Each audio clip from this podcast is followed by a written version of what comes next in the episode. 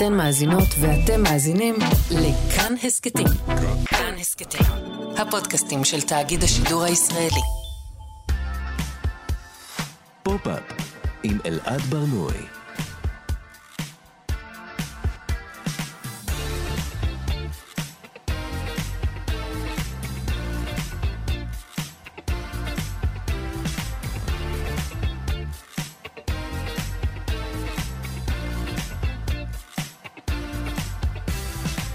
שלום, בוקר טוב, כאן תרבות, אתם על פופ-אפ. בכל שבוע אנחנו מדברים כאן על התרבות שמעניינת באמת. כל יום חמישי בשעה 10 בשידור חי, ב-105.3 ו-104.9 FM.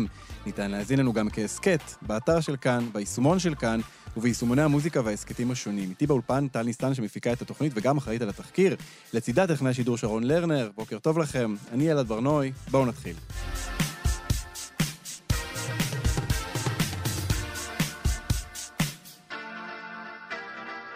היום בתוכנית אנחנו הולכים לדבר על נושא מורכב וכואב. בימים אלה משודרת בנטפליקס הסדרה העלילתית Painkiller, אימפריית הכאב בעברית, שמספרת כיצד התחילה מגיפת האופיואידים בארצות הברית, אה, מגיפה שגבתה את חייהם של יותר מחצי מיליון בני אדם אה, מאז שנת 1999. בני אדם שהתמכרו לסמים נרקוטיים ומתו ממנת יתר.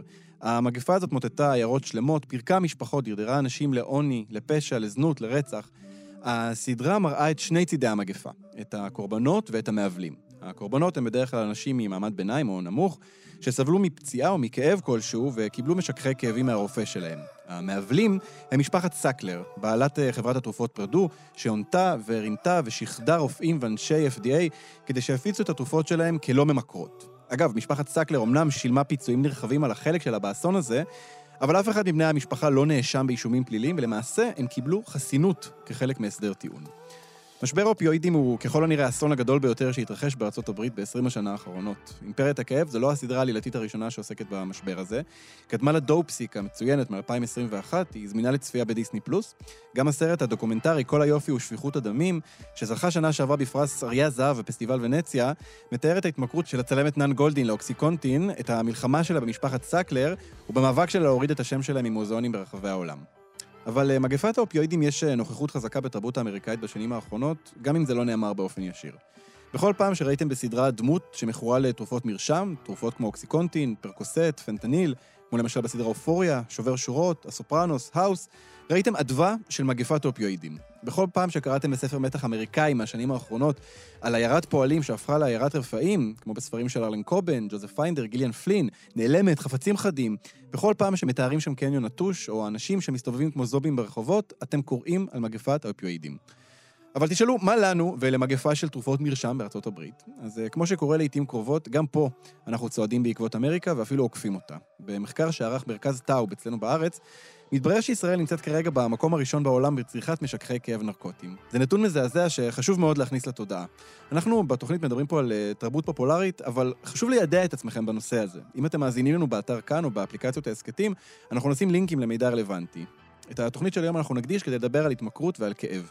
נשאל איך עובד המנגנון של התמכרות, האם יש אנשים מסוימים עם נטייה להתמכר יותר מלאנשים אחרים, ומה ההבדל בין התמכרות לקניות ובין התמכרות להרואין. נדבר גם על הייצוגים של מכורים בטלוויזיה ובקולנוע, והייצוגים של קבוצות תמיכה והפער ביניהן ובין המציאות. נדבר גם על כאב, למה אנחנו מצד אחד מפחדים מכאב ועושים הכל כדי להימנע ממנו, ומצד שני עושים לו רומנטיזציה ותופסים אותו כחלק בלתי נפרד מיצירה ומתרבות. בואו נצא לדרך. פופ-אפ עם אלעד בר-נוי אנחנו היום בתוכנית מדברים על התמכרות ועל כאב בעקבות הסדרה אימפריית הכאב, Painkiller בנטפליקס, ואנחנו ננסה קודם כל להבין מה בעצם קורה לנו במוח כשאנחנו מתמכרים, איך התמכרות עובדת, למי יש נטייה להתמכרות, והאם התמכרות לקניות דומה להתמכרות להרואין, ואיתנו דוקטור עינב סודאי מהמרכז הרב-תחומי לחקר המוח באוניברסיטת בר אילן. בוקר טוב עינב. בוקר טוב אלעד. עינב, אני רוצה שנתחיל ממש מהשאלה הכי בסיסית, מה זה בעצם התמכרות? התמכרות היא בעצם אה, חוסר היכולת שלנו לשלוט בכמות, בכמות הנצרכת אה, של הסם. בן אדם שהוא הופך להיות מכור, וזה מתחיל בהתחלה משימושים אה, של מדי פעם, פעם ב... ואז זה הופך להיות משהו תלותי שאי אפשר בלעדיו, ששגרת החיים מסתובבת סביב הדבר.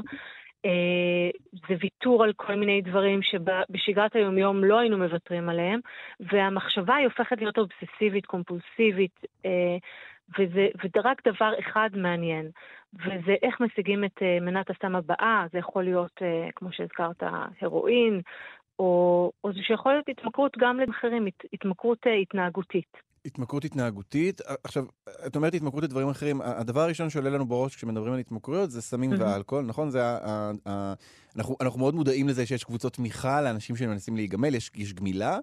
אה, נכון. אבל, אבל התמכרויות הן דומות אחת לשנייה, כלומר, גם התמכרות לקניות היא יכולה להיות באותה עוצמה אה, כמו של התמכרות לסם?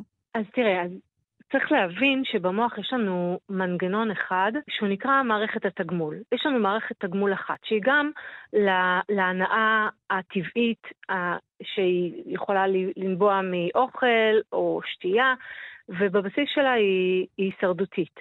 עכשיו, כשמישהו לוקח סם, או כשמישהו נמצא לדוגמה בקזינו, mm. או כשמישהו קונה בצורה אה, אימפולסיבית או לא אימפולסיבית, גם אם זו קנייה חד פעמית, עדיין יש לנו את התחושה של התגמול.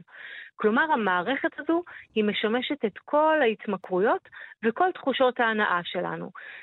ואז אם אני חורגת אה, ואני, אה, יש לי איזשהו אי איזון, חוסר איזון בעצם במערכת, זה עשוי להוביל להתמכרות. אז זה יכול להיות ממשהו התנהגותי, כלומר משהו תמים כמו אה, קניות, ועכשיו נגיד יש Black Friday ויש איזשהו לחץ מאוד גדול שמופעל עלינו לצאת ולקנות, כי אנחנו חס וחלילה נפספס את המבצעים המטורפים. ואז כשיש לי איזשהו לחץ כזה לצאת ולקנות, והבחירה שלי במה שאני קונה היא הרבה פעמים אימפולסיבית, ואני לא באמת בוחרת את מה שאני זקוקה לו באמת, אלא מה שכיוונו אותי לקנות, אז אני יכולה להיכנס בסופו של דבר לאיזשהו מעגל אה, של התמכרות בהמשך, לאו דווקא באותו רגע. זה, זה סוחף חלק מהאנשים, לא את כולם, mm. ולא כולם בהכרח יתמכרו. ואנחנו מדברים על, על דברים שמעוררים, אה, אה, יכולים להצית את הדבר הזה. את, ה, את, ה, את הדחף להשתמש או לקנות או, או לבצע את הפעולה ההתנהגותית הזאת שכאילו אנחנו לא רוצים לעשות, אלא משהו מפעיל עלינו אה, מבחוץ. נניח אנחנו מדברים, חוזרים לדבר על, על סמים ועל אלכוהול. מה יכול להיות טריגר שיגרום לבן אדם לחזור להשתמש בסם? מה, מה, מה הרגע הזה שיכול להפעיל אותו? זו נקודה מאוד חשובה, וצריך uh, להבין כמה דברים. בשלב, יש כמה שלבים של התמכרות, של התמכרות שהיא קלאסית, והשלבים האלה הם מאוד חשובים כדי להבין את הבן אדם המכור. וגם חשוב להבין איזה נקודות החוקרים רוצים להתערב ולעזור בגמילה. אז בשלבים הראשוניים, כשבן אדם אה, מתחיל בשימוש של הסם, והוא עדיין לא בשלבים של ההתמכרות, הוא ממש בשלבים ההתחלתיים, זה נקרא כזה השלב של ההתאהבות בסם, אה, שלב ההנימון, שבעצם אה, ההיי הוא מאוד מאוד חזק, לוקח את הסם ומרגיש אה, תגמול מאוד חזק, תגמול שבהמשך הדרך הוא בעצם לא יפגוש בו שוב, כי... כי אחר כך יש לנו איזושהי סבילות במוח, ואז mm. תחושת ההנאה הולכת ופוחתת.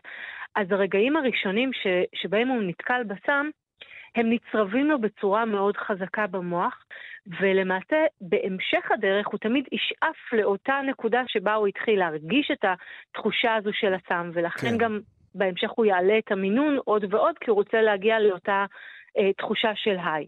בנוסף, כשהוא צורך את הסם, מעבר לתחושה שהיא נחקקת בצורה חזקה, כל מה שבעצם כרגע נמצא סביבו, זה יכול להיות uh, תמונה שהוא רואה תוך כדי שהוא צורך את הסם ומרגיש את ההיי, או הבן אדם שאיתו הוא צורך את הסם, או, או הספק סמים שמכר לו את הסם, וואו. או ריח מסוים שמאופיין בזמן שהוא חווה את התחושות האלה של, ה, אה, של לקיחת הסם.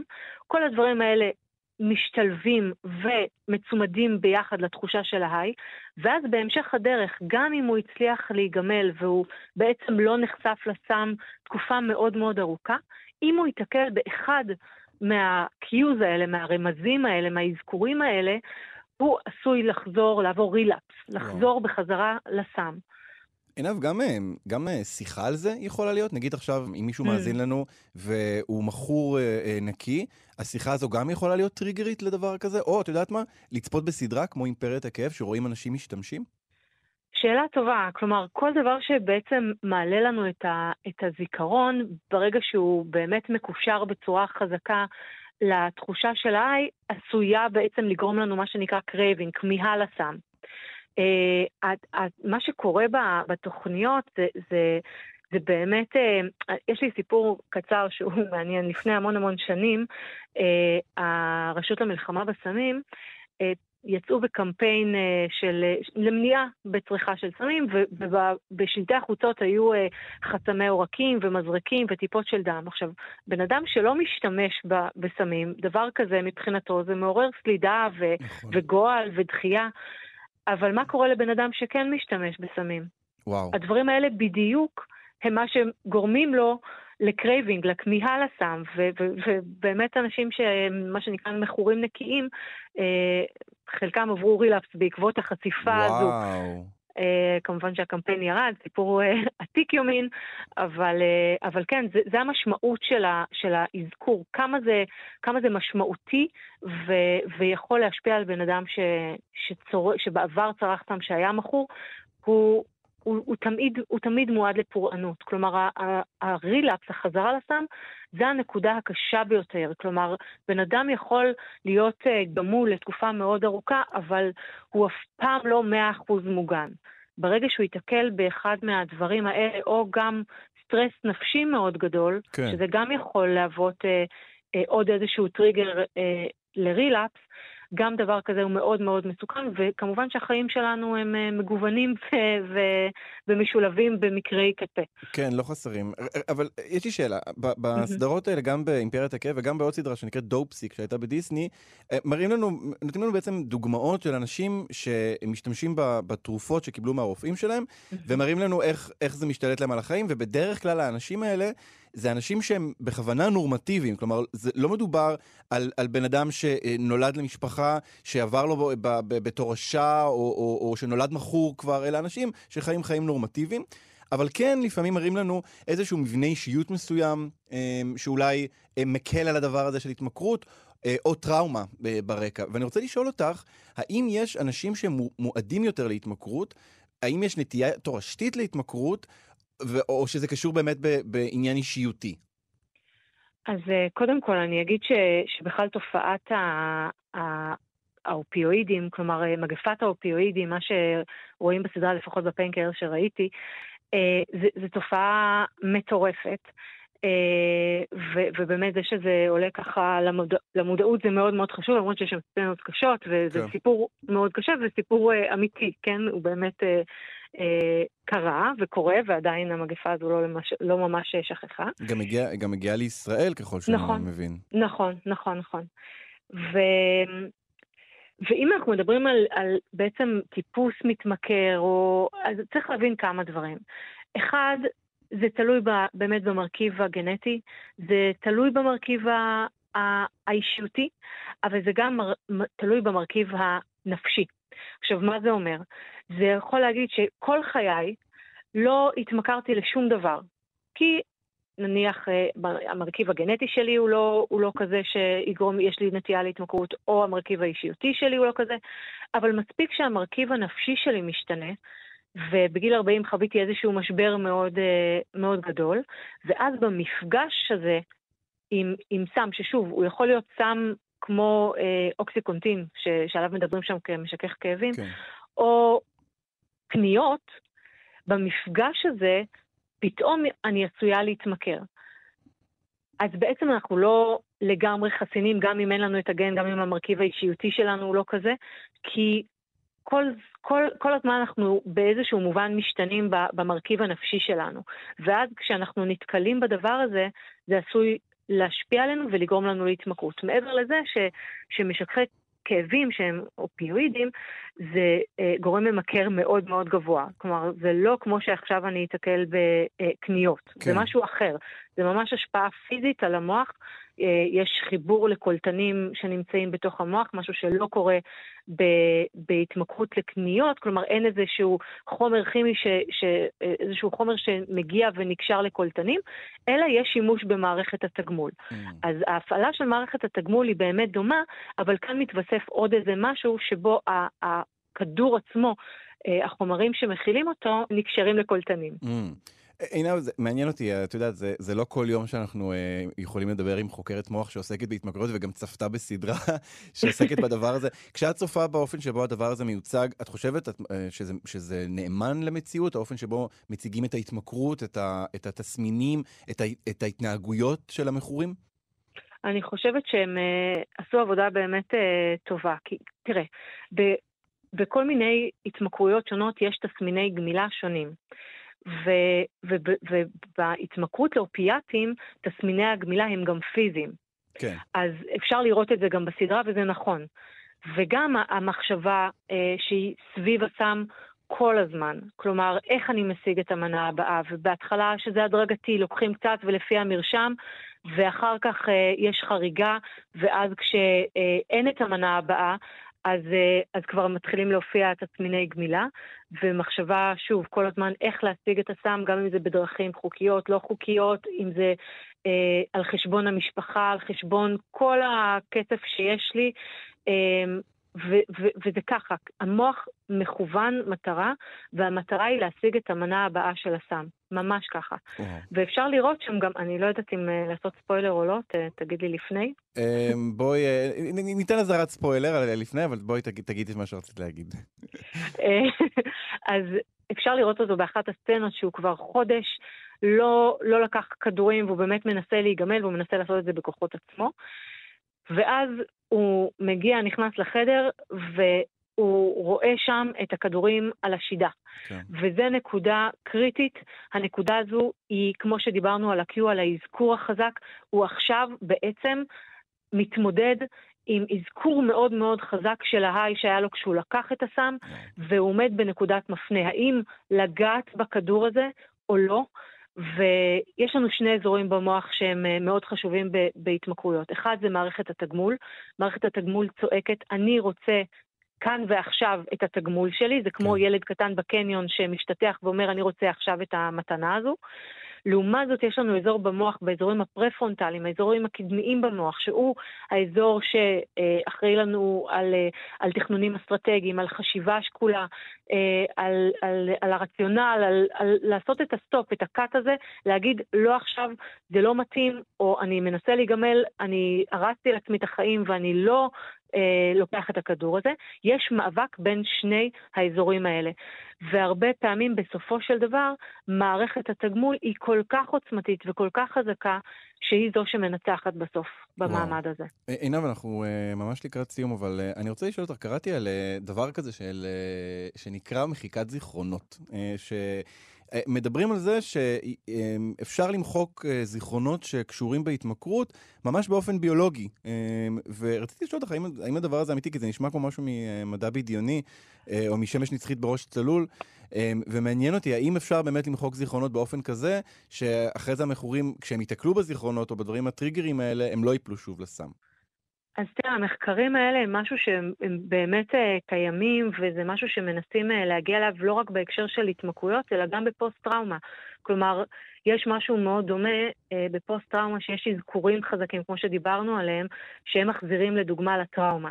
אז אה, אם עכשיו, אה, אה, נגיד הר, ש, ששם היה איזשהו מערב והיתקלות עם מחבלים, ועכשיו כל פעם שאני רואה הר, זה גורם לי לזכור את האירוע ומחזיר אותי לטראומה, ואז זה גורם לי לפוסט-טראומה, אז, אז יש גם ניסיונות להגיע לזה. וכן, יש מחקרים כאלה שמנסים למחוק את הזיכרונות הספציפיים כדי לאפשר ול, ולייצר למידה חדשה. אז זאת אומרת שכן, כלומר שהדבר הזה הוא... אה, המחקרים, זה לא אומר שמחר בבוקר כבר אה, אפשר... למ... כן, זה עדיין קורה בחולדות ועדיין לא בבני אדם. נכון, אז המחקרים האלה לגמרי קיימים וזה כיוון, אה, כיוון מחקרי שקיים מכמה זוויות. טוב, אה, זה כאילו שאלה אחרונה לשאול, אה, אה, שאלה גדולה לשאול בסוף, כי עכשיו אמרת את זה ובא לי לשאול אותך מיליון דברים אחרים, על מה אפשר למחוק מהמוח שלנו ובאיזה אופן נעשה את זה, אבל נשמור את זה כבר להזדמנות הבאה.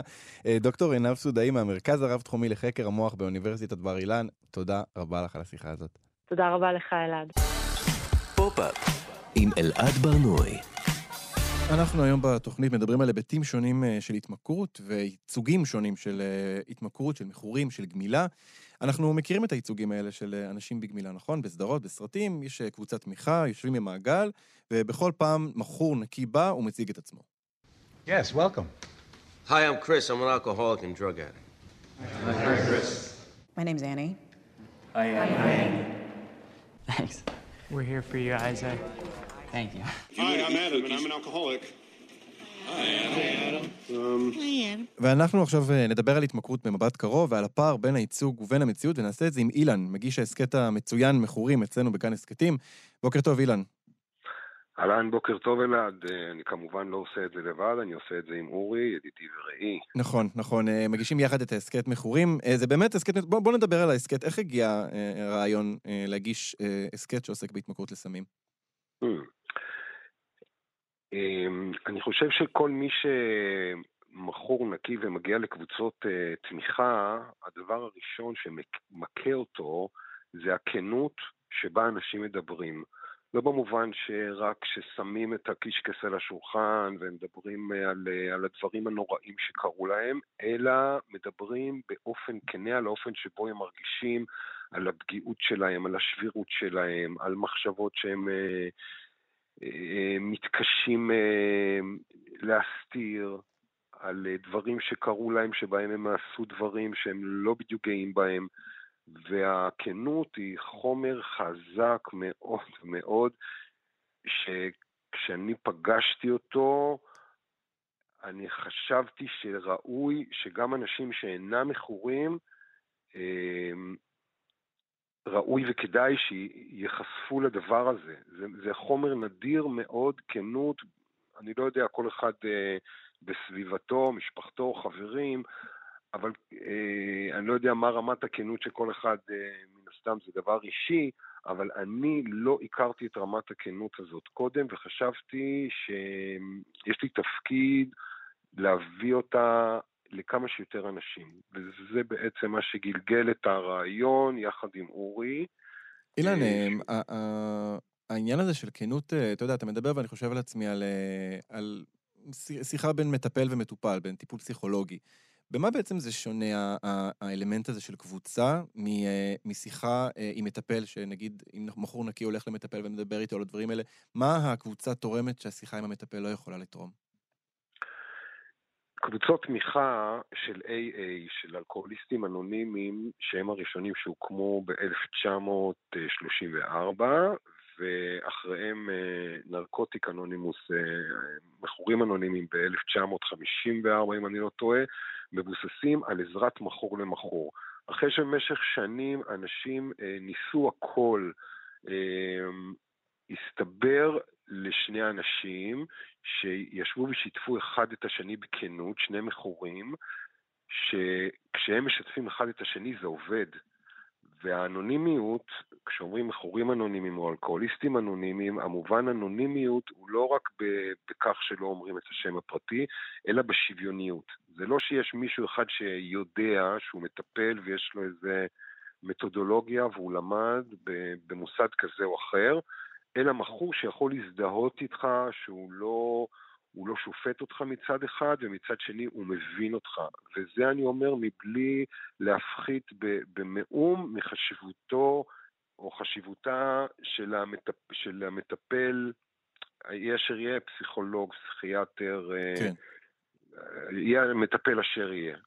ואיך זה עומד ביחס, ביחס למה ששמענו בהתחלה, לקבוצות התמיכה שאנחנו רואים בסרטים בסדרות? זה משהו מאוד מאוד נפוץ, אנחנו מכירים את זה. AA, NA, זה, נראה ככה גם במציאות? קודם כל, אתה יודע, אותי זה קצת מצחיק, כי ראשית הסיבה שזה מופיע כל כך הרבה בסדרות ובסרטים, זה שחלק גדול מהכותבים, מהבמאים והשחקנים הם בעצמם אה, חברים בקבוצות תמיכה. אה, יש דומה ויש שונה. אולי הדבר המאופיין ביותר שהפך למטבע לשון, ש, ש, שאומרים אה, אוהבים אותך, כן. המקום היחיד, כמו שאתה שמת מסופרנוס, כן, אה, כן, כן. אתה שמת את סופרנו, נכון. אה, אה, אז אומרים היי. אם אני אומר לך אלעד, אתה אומר קוראים לי אלעד ואני מכור, אז אומרים היי אלעד. כן. בכל העולם זה ככה. המקום היחיד בעולם מתוך 120 ומשהו מדינות בעולם שיש בהן קבוצות תמיכה שאומרים, כשאתה אומר קוראים לי אלעד ואני מכור, ואומרים לך אוהבים אותך, זה בישראל. אה, באמת? המקום היחיד בעולם, אין, אין מקום כזה אחר. וואו, כן, כי זה, זה מאוד בכמה, מוכר. זה, הייתי זה... בכמה קבוצות תמיכה מהודו ועד אה, חורים אחרים, וואו. זה, זה דבר שהמם אותי. וואו. אתה יכול להסביר למה? למה אצלנו אומרים את האוהבים אותך? רק אצלנו. תגיד לי, יש, יש כל כך הרבה דברים פה שלא ניתנים להסבר, דווקא על זה נטפלת? אבל, אבל אילן, ת- תאמר לי, הקבוצה הזו שאנחנו רואים בסרטים, היא, היא, ככה זה באמת נראה במציאות? השיחה היא כזו? כי בקבוצות האלה כן נראה שיש איזושהי דמות אה, שמנהלת את העניינים, איזה פסיכולוג או מטפל. כן, זה, זה אני חושב הטעות הנפוצה ביותר מבחינת הדימוי, אה, האופן שבו קבוצות אה, תמיכה משתקפות במדיה, וזה שיש מישהו שמנהל את זה. אז כדאי, אולי זה הדבר הכי בסיסי, ש, שבקבוצות תמיכה אין פסיכולוגים, אין עובדים סוציאליים, אין פסיכיאטרים, אין מישהו שמנהל את זה. האדם שיושב בקבוצות תמיכה ומונח לפניו אה, סוג של אה, פרוטוקול, שהוא אומר, שלום, ברוכים הבאים לקבוצת NA, שמי אילן ואני מכור, נפתח את הפגישה וניתן, זה מכור מהקבוצה. כל Mm. פעם, כל שבוע זה מישהו אחר. יכול להיות אה, שבוע אחד מישהו שנקי 25 שנה, ובשבוע אחרי זה מישהו שנקי שלושה חודשים. Mm. כלומר, זה באמת משהו שוויוני יותר, אה. ופחות היררכי.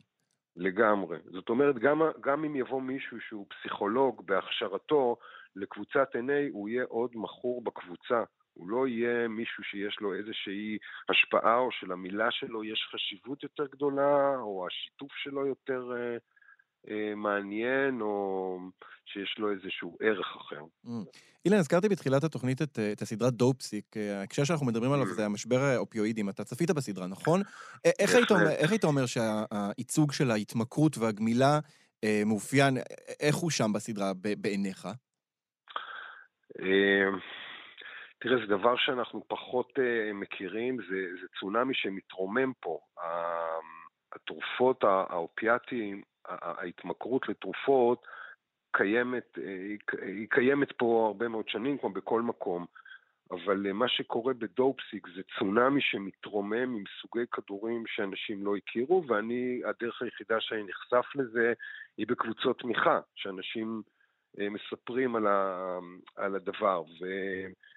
והאופן שבו זה, זה מוצג בדופסיק, בסדרה שהיא עוסקת ב- במשפחת סקלר וברופא מסוים שבעצמו מתמכר, כן, שמייקל ל- קיטון מגלם אותו. נכון, שהוא הוא, הוא מתמכר לתרופות, בהתחלה הוא נותן את זה ל, ל, ל, לפציינטים שלו, ואז כן. הוא מתחיל לקחת את זה בגלל כאבי גב בעצמו, כן. ו, ומתמכר לזה מהר מאוד. אני, כל מה שאני יכול לומר לך בעניין הזה, זה, זה איך זה אותו דבר, איך זה מיוצג בקבוצת התמיכה. קבוצת התמיכה, כשאנחנו רואים, ב, ב, ב, הייצוג בדרך כלל שאנחנו רואים בסדרות אמריקאיות, אנשים יושבים ב, במעגל, בכיתה בבית ספר, או בגן, או בכנסייה. אה, בישראל, ויש שם בדרך כלל עשרה אנשים, משהו כזה. בישראל יש קבוצות, לא רק בישראל, אבל אני יכול לספר בעיקר מה שקורה בישראל, יש קבוצות שיושבים בהן 50 ו-60 איש. וואו. וכן, ואין איזה... אני חייב לחזור ולומר לך שממש זה, זה, זה חורה לי, ה- העניין הזה שמציגים כאילו יש מישהו שמנהל את העסק, מישהו שהוא יודע, מישהו שאחראי, מישהו שאתה יודע, פונה אליך, כאילו זו קבוצה דינמית, כאילו מדובר בפסיכודינה, בפסיכותרפיה או דבר שכזה. כן. וכך זה גם מוצג בדופסיק. כן, כן. אילן, אה, אה, כשאתה צופה בסדרות כאלה, אה, בכלל, כשמכורים נקיים צופים בסדרות כאלה, רואים שם המון, המון שימוש, ורואים גם ייצוגים של איך, איך נראה קריז, וממש התסמינים של גמילה הרבה פעמים. יכול להיות בסדרות כאלה, כמו דופסי, כמו אופוריה, אימפריית הכאב, יכול להיות שיש בדבר, בדבר הזה, זה יכול להיות גם טריגרי ל, ל, ל, לצפות בזה? אמ, זו שאלה שאני קצת, קשה לי לענות אליה. יש ב-NA, יש ביטוי שנקרא מקומות, דברים ואנשים. כשאתה רוצה להתנקות ואתה נמצא בתקופת גמילה, אתה משתדל להימנע ממקומות שבהם היית משתמש. זאת כן. אומרת, אם היית משתמש בברים או במועדונים, אתה לא הולך לברים או מועדונים. כן. אם אתה, אתה אם היית, אם היית משתמש אה, ב, ב pipe לעישון קרק או, ב, או, ב, או בבאנג לעישון של, של קנאביס. אתה לא תחזיק את זה לא בבית. יהיה, לא תחזיק את זה בבית בתור איזה קישוט ולא נרגילות. כן. ואתה, ואנשים, אם אתה היית משתמש עם אנשים מסוימים וחשבת שהם חברים שלך עד שגילית שמה שחיבר ביניכם זה זה שאתה רצית להשתמש בחומר שלהם והם בחומר שלך, אז אתה לא תלך ותשת... ותהיה עם האנשים האלה. ובעניין הזה אני חושב שכל אחד צריך להחל... להחליט מה הטריגרים שלו. אין איזה, אתה יודע, אין איזה מתכון או משהו שאני יכול להגיד לך כאילו אני יודע. כן. ו- ו- ואולי מה שהכי חשוב ב- ב- בהקשר הזה, לי אין דעה על, על סמים. אתה יודע, אני לא אומר לך סמים זה טוב או רע. ממש לא. לא משנה איזה סם תגיד לי, אני לא יודע אם זה טוב או רע. מי, ש, מי שמכור סובל מבעיה של התמכרות, והחומר הוא סימפטומטי. כן. אני לא, אני, אני אף פעם לא, לא אנקוט עמדה בקשר לסם כזה או אחר. אז, אז באמת אה, אנחנו לקראת סיום, אבל, אבל נשאלת כאן שאלה, אני מניח שלא מעט מהמאזינים והמאזינות, אתה יודע, שותים אלכוהול, אולי גם משתמשים בסמים לפעמים. איך בן אדם יכול לדעת שהוא מכור, שיש לו בעיה? Hmm, אמ, תראה, לא כל מי שמשתמש בסמים הוא מכור. ולא כל מי שמשתמש באלכוהול הוא, הוא אלכוהוליסט. אני מכיר אנשים שיכולים uh, לשתות כוס uh, בארוחה, ו, ומי שמכור, עד שהוא לא מפרק את הבקבוק, אז הוא לא נרגע. ואם החיים שלך מנוהלים בלהשיג ולהשתמש ולהשיג עוד, יש, דרך אגב, כל מי שרוצה יכול להיכנס, אם מדובר בסמים, לצורך העניין, יש באתר של מכורים אנונימיים, יש סדרה של עשר שאלות או חמש עשרה שאלות, אני לא זוכר, ששואלת האם אני מכור. Mm. וכל אחד מוזמן לענות על, ה... על השאלות האלה. ואגב, זה, זה לא רק עניין של סמים, יש לנו, אם... סליחה שאני רק אה, גולש רגע, אנחנו עכשיו עולים כבר בעונה השלישית של ההסכת מכורים, ובעונה השלישית אנחנו מראיינים אנשים שהם לאו דווקא מכורים לסמים. מכורים להימורים, מכורים לאכילה, מכורים לסקס. כי, כי בסוף זה, זה דבוסי, דבוסי, אני לא יודע למה לא צריך להגיד את זה, דפוסי התנהגות, אה, נכון? כלומר, ה, ה, ה, כמו שאמרת מקודם, החומר או הפעולה היא סימפטום ל, לאיזשהו אה, מרכיב התנהגותי. כן, תשמע, בגדול, אנחנו, נגמל, אנחנו מנסים לגמול אותנו בסדרות מהרגע שאנחנו נולדים. בהתחלה מה, מה, מה, מה, מהשד של האימא, ואחרי זה מהמוצץ, ואחרי זה מהבקבוק, ואחרי זה מהחיתול, ואחרי זה מהסיר. כל הזמן אנחנו בתהליכי גמילה. וזה כנראה רק משתנה עם, ה, עם הגיל, הדברים שאנחנו מנסים אה, לסגור את החורים החומריים, את, את, החור, את החור הרוחני, שאנחנו מנסים לסתום אותו עם חומרים רק אה, משתנים ומגוונים עד אינסוף, מסתבר. כן, טוב, אנחנו, אילן, אנחנו אה, נשלח את המאזינים והמאזינות באמת להאזין למכורים, זה הסכת מרתק, כמו שאמרת, בקרוב יעלה לעונה שלישית, שלך ושל אורי, ואילן, תודה רבה לך על השיחה הזאת. תודה רבה על ההזדמנות. להתראות. פופ-אפ עם אלעד ברנועי. אנחנו מדברים היום בתוכנית לא מעט על משככי כאבים, אבל אה, כאב זה דבר טבעי ואפילו חשוב, זה עניין הישרדותי. Uh, כאב נועד להזהיר אותנו שמשהו לא בסדר. עכשיו, התגובה שלנו לכאב היא דו-כיוונית. מצד אחד אנחנו מפחדים מכאב, אנחנו עושים הכל כדי להימנע ממנו, יש מגפה שלמה של משככי כאבים שמגיעה אלינו בגלל הפחד הזה, אבל מצד שני יש לנו איזו תפיסה רומנטית אה, של כאב כמשהו שאי אפשר בלעדיו. אה, אי אפשר ליצור בלעדיו, התרבות לא קיימת בלעדיו, ואנחנו נדבר עכשיו על כאב, ואנחנו נעשה את זה עם יותם פלדמן, אה, סופר ויוצר קולנוע, מחבר הספר הנפש הסולארית שראה לאחרונה אור. בוקר טוב, יותם. בוקר טוב, אלעד. יותם, יש לי שאלה אה, כואבת. אה, כן. אנחנו, אה, אנחנו, באמת, אנחנו מסתכלים על תרבות, אנחנו רואים המון יצירות שעוסקות בכאב, שנובעות מכאב. אתה חושב שכאב הוא הכרחי ליצירה טובה? אני, אני אתחיל דווקא באיזו אנקדוטה, דבר שראיתי לפני כמה ימים. ראיתי איזה פרסום כזה באחת הרשתות החברתיות, של איזה מישהו שמשתייך לכל מיני קבוצות אה, מיעוט, גם אה, מגדרית וגם אה, אתנית, וחי באיזו ארץ שבה לא כל כך מטיבים עם אנשים כמוהו, והוא פשוט ביקש כסף כדי לעבור לארץ אחרת. Mm. וקראתי את זה ו- וחשבתי, איזה יופי. בן אדם מבקש כסף, הוא לא כותב ספר שמתאר את ייסוריו ותלאותיו, הוא לא מבקש כסף כדי לעשות טעות, פשוט אומר, תסתמו את הפה ותנו לי כסף. ואני חושב שיש בזה איזו תובנה חשובה, שלא תמיד כאב אפשר להפיק ממנו משמעות. לפעמים הכאב הוא סתמי, אנחנו מאוד מאוד אה, לכודים, אני חושב, במבנה היהודי-נוצרי הזה של הקורבן. אנחנו מניחים שה, שהכתיבה, שההכרה, שהפרסום הם איזה סוג של אה, חטא, ואתה צריך לעלות עולה למולך של, ה, של הסבל כדי לכפר על, ה, על החטא הזה. אז זה דבר אחד, לפעמים, לפעמים כאב הוא סתמי, לפעמים אה, קשה להסיק מכאב אה, משמעות, וגם לא תמיד צריך לנופף בגדמים ובצלקות שלך כדי אה, לעשות משהו, ליצור משהו. אבל אנחנו עדיין, אנחנו, אנחנו כן רואים, אנחנו כן רואים איך, איך זה משהו שמדרבן הרבה אנשים ליצור. כלומר, שוב, המון המון מהיצירה שאנחנו נראה היא יצירה מדממת כזו, כואבת. כלומר, גם אם אנחנו לא נחפש בכאב משמעות, אפשר למצוא בו הרבה פעמים יופי.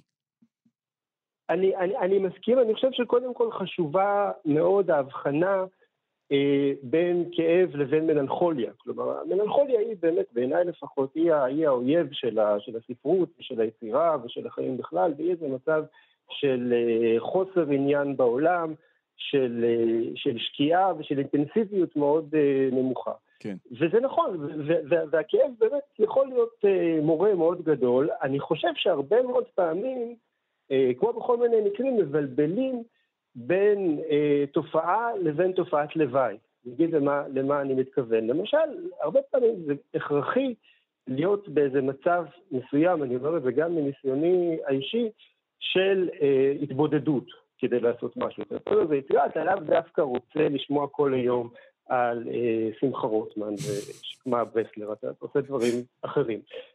וההתבודדות בתורה בהחלט מביאה לכל מיני צורות של, של סבל. אנחנו מכירים את הסיפור האחרון של אה, סיפור אה, קצרצר, שהוא לא נגמר, של אדגר אלן פה, שלקח על עצמו אה, להיות לבד במגדלור, אה, בעצם בבידוד אה, מוחלט, והוא יוצא למשימה בשיא האופטימיות, וכעבור אה, כמה ימים פתאום מתחיל, מתחילות להתגלע כל מיני ספקות על יציבותו של המבנה, וזה נגמר בשורות, ואולי בכלל כל המבנה הזה יסודו בגיר. Mm. והוא לא המשיך, אחר כך ג'ויס קרולוץ המשיכה את זה, וזה גם היה בסיס לסרט הנפלא, המגדלור. ובאופן גם דומה הסיפור המחילה של, של קפקא, שגם שהוא נמצא באיזה מין אה, מקום מבודד כזה, ובכל רגע השלווה שלו יכולה להתערער כשאיזה חולד יפלו של המחילה ויפיל אותה. אז, זה נכון שהרבה פעמים הסבל הוא אה, תופעת אה, לוואי לכל מיני דברים שכשלעצמם הם הכרחיים. אבל, אה, אבל כאב יכול להיות גם בנאלי, כאב יכול, יכול להיות גם דבר מאוד בנאלי. אנחנו מכירים מקרים מעניינים, אגב, אגב עוד דוגמה יפה אני חושב, דווקא לעומק היצירתי והפורה של הכאב זה ייסוריו של אה, סן אנטוניוס של פלובר, אחד הספרים הכי, הכי יפים שלו, איזה קדוש כזה שיוצא למדבר ומעביר את עצמו כל מיני סיגופים, ודווקא דרך הניסיון להתקדש, פתאום הוא מגלה איזו תשוקה בלתי נשלטת לאחותו, ולא מצליח להוציא לעצמו את הרעיון הזה. אוקיי. מה, מהראש. אז, אז, אז ברור שה, שהכאב אה, מוביל לכל מיני, אה, באמת, לכל מיני פינות מאוד מאוד מעניינות אה, בדמיון ובמחשבה. אה, לא, וגם כאב, יותם, גם כאב מעניין. כלומר, זה יותר מעניין שמישהו מספר לי שכואב לו ושרע לו, ועושה את זה בצורה יפה, אה, מאשר שהוא שמח. כשבן אדם שמח, אתה יודע, אני, אני חושב על אה, סתם, על, על, על יצירות פופ, אה, אה, זמרים אחרי פרידה מוציאים את, ה, את הדברים הכי יפים ברגעים האלה, ואחרי זה שנולד להם ילד והם מאושרים ושמחים, האלבומים שלהם זה אלוהים ישמור, אתה יודע, לא מעניין אותי להזין לכם שאתם שמחים, מעניין אותי להזין לכם כשכואב לכם. כלומר, זה לא רק תנאי היצירה, זה גם אני כמאזין או כצופה או כצרכן של תרבות, אני נהנה לשמוע על כאב. מסכים איתך לחלוטין, אני באמת, אין, אין, אין, אין דבר באמת יותר, אה, פחות נסבל. משמחה ב, ביצירה, כאילו כמה, כמה כבר אפשר לשמוח, ואני חושב שהסיבה לזה, אבל, היא שה, שהשמחה בדרך כלל היא, היא קבוצתית. כלומר, כשאתה, כשאתה שמח, אז אתה רואה איזה מין חבורה של אנשים אה, צוהלים וזה, ואלוהים ישמור, מי רוצה בכלל אה, להתקרב לזה? הכאב, יש, יש, בו, יש בו גם איזה יסוד אה, סוליפסיסטי, יש בו גם איזה יסוד של התכנסות, ו, ודרך ההתכנסות הזו גם באמת נפתח איזה, איזה שער, גם, גם למחשבה וגם לדמיון.